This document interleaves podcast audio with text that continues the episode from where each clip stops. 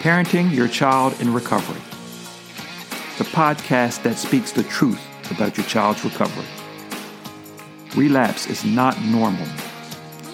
Phony success rates can't define where your family wants to be in 5, 10, or 15 years from now. And most importantly, your child is not an addict. From nine to five, been biting my tongue for all this time. Won't let anyone cut me short. I was thinking this was the way to go, and you put up your puppet show. I say cheers to life. No, I'll be no good.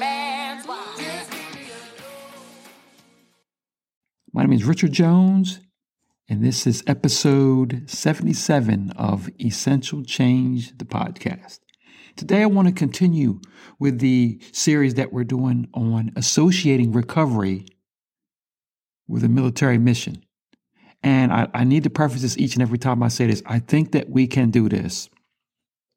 So many times, uh, things are compared to military missions, but in this case, I think it's a quite valid analogy because as the same as a military mission, people are dying, lives are destroyed, futures are destroyed. So I think we can attack this with the same same hmm. vigor as one would attack a military mission, imply a lot of the principles to it. So let's get on today with the statement of the day. Today we want to talk about unity of command. And how I want to describe that right now is in a military objective, the unity and cohesion of a command is crucial.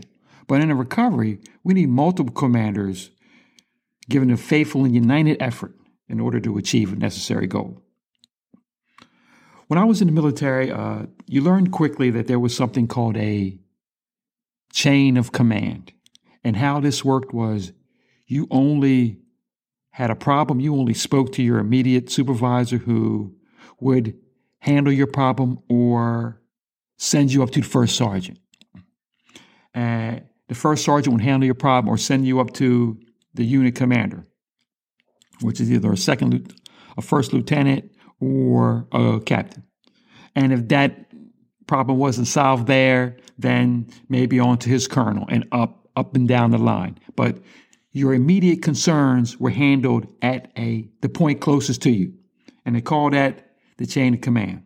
That allowed clear vision and clear objective because the objective was coming down from a very small perspective, people who we made the assumption were enlightened and knew exactly where we needed to go as a group. That way, the rest of us down the line were able to just keep our minds on what we were doing in order to still bring this very important mission to pass. In recovery, it's a little different. Chain of command doesn't necessarily work. We have a chain, but that chain consists of, for this purposes, we use the client, could be your loved one. So with the client, we have the support group, could be family, mentorship, could be the community, friends.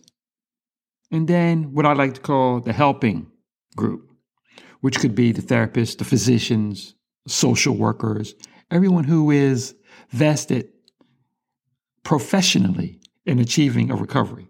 I think that for the sake of command, it's my view. I want to be completely uh, transparent on this. It's my view, and I, the second starts model is based on this view that the weight of command is shifted, and not necessarily the wrong way, but in an unnecessary way. A lot of times we still in com- in recovery, we still hold the helping part, the helping staff, the, the helpers in a higher, more commanding view. They give out the orders, they, they set the directives. And so many times the client follows behind in not an associative way, but a way in which they are looking for direction, complete direction. And therefore, instead of working in association, following. Okay. And anytime someone is following and not working in association with, they are looking to satisfy another's goals, goals that someone else has set forth.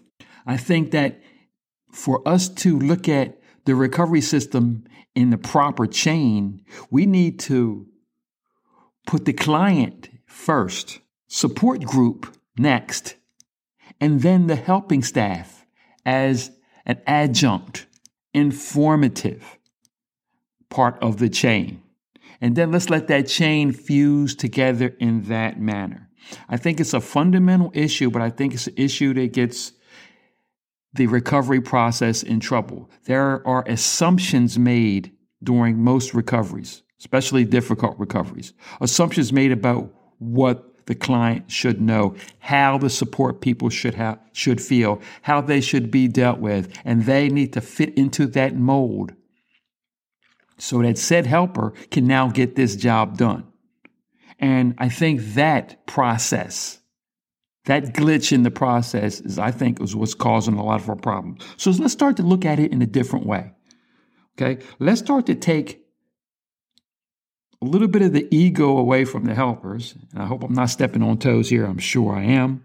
But some of the ego has to be taken away from the helping part of the chain. Okay. And we have to turn that into now increasing the esteem of the client part of the chain and reducing the confusion of the support part of the chain. So let's make those gentle changes in order to bring forth a better, what I would like to call unity of command. Not a command structure where someone is at the top, but a command structure where the needs and the objective is placed at the top. And I think that that would be a better way to achieve what I would like to call a unity of command. The process is going to need to be the commander. Okay. And that would change some of the fundamental issues that we have that were created by fixing a structure in a particular way.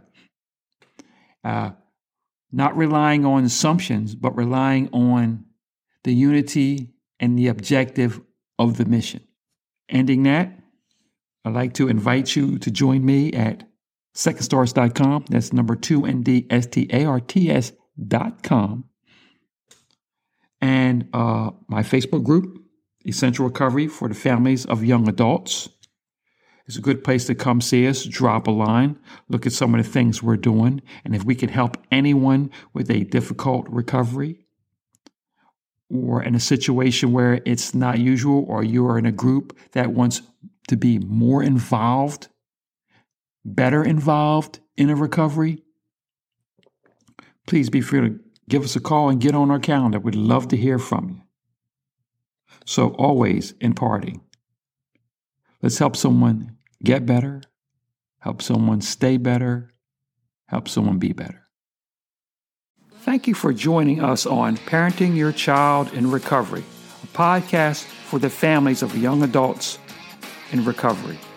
For more information, go to secondstarts.com. That's the number 2NDSTARTS.com and our Facebook group, Parenting Your Child in Recovery. And if you or someone you know loves a young adult in recovery and want a customized premium change to recovery without the guilt and shame of most recovery processes, please go again to secondstarts.com, the number 2ND, S-T-A-R-T-S.com, and book a free call. Thank you.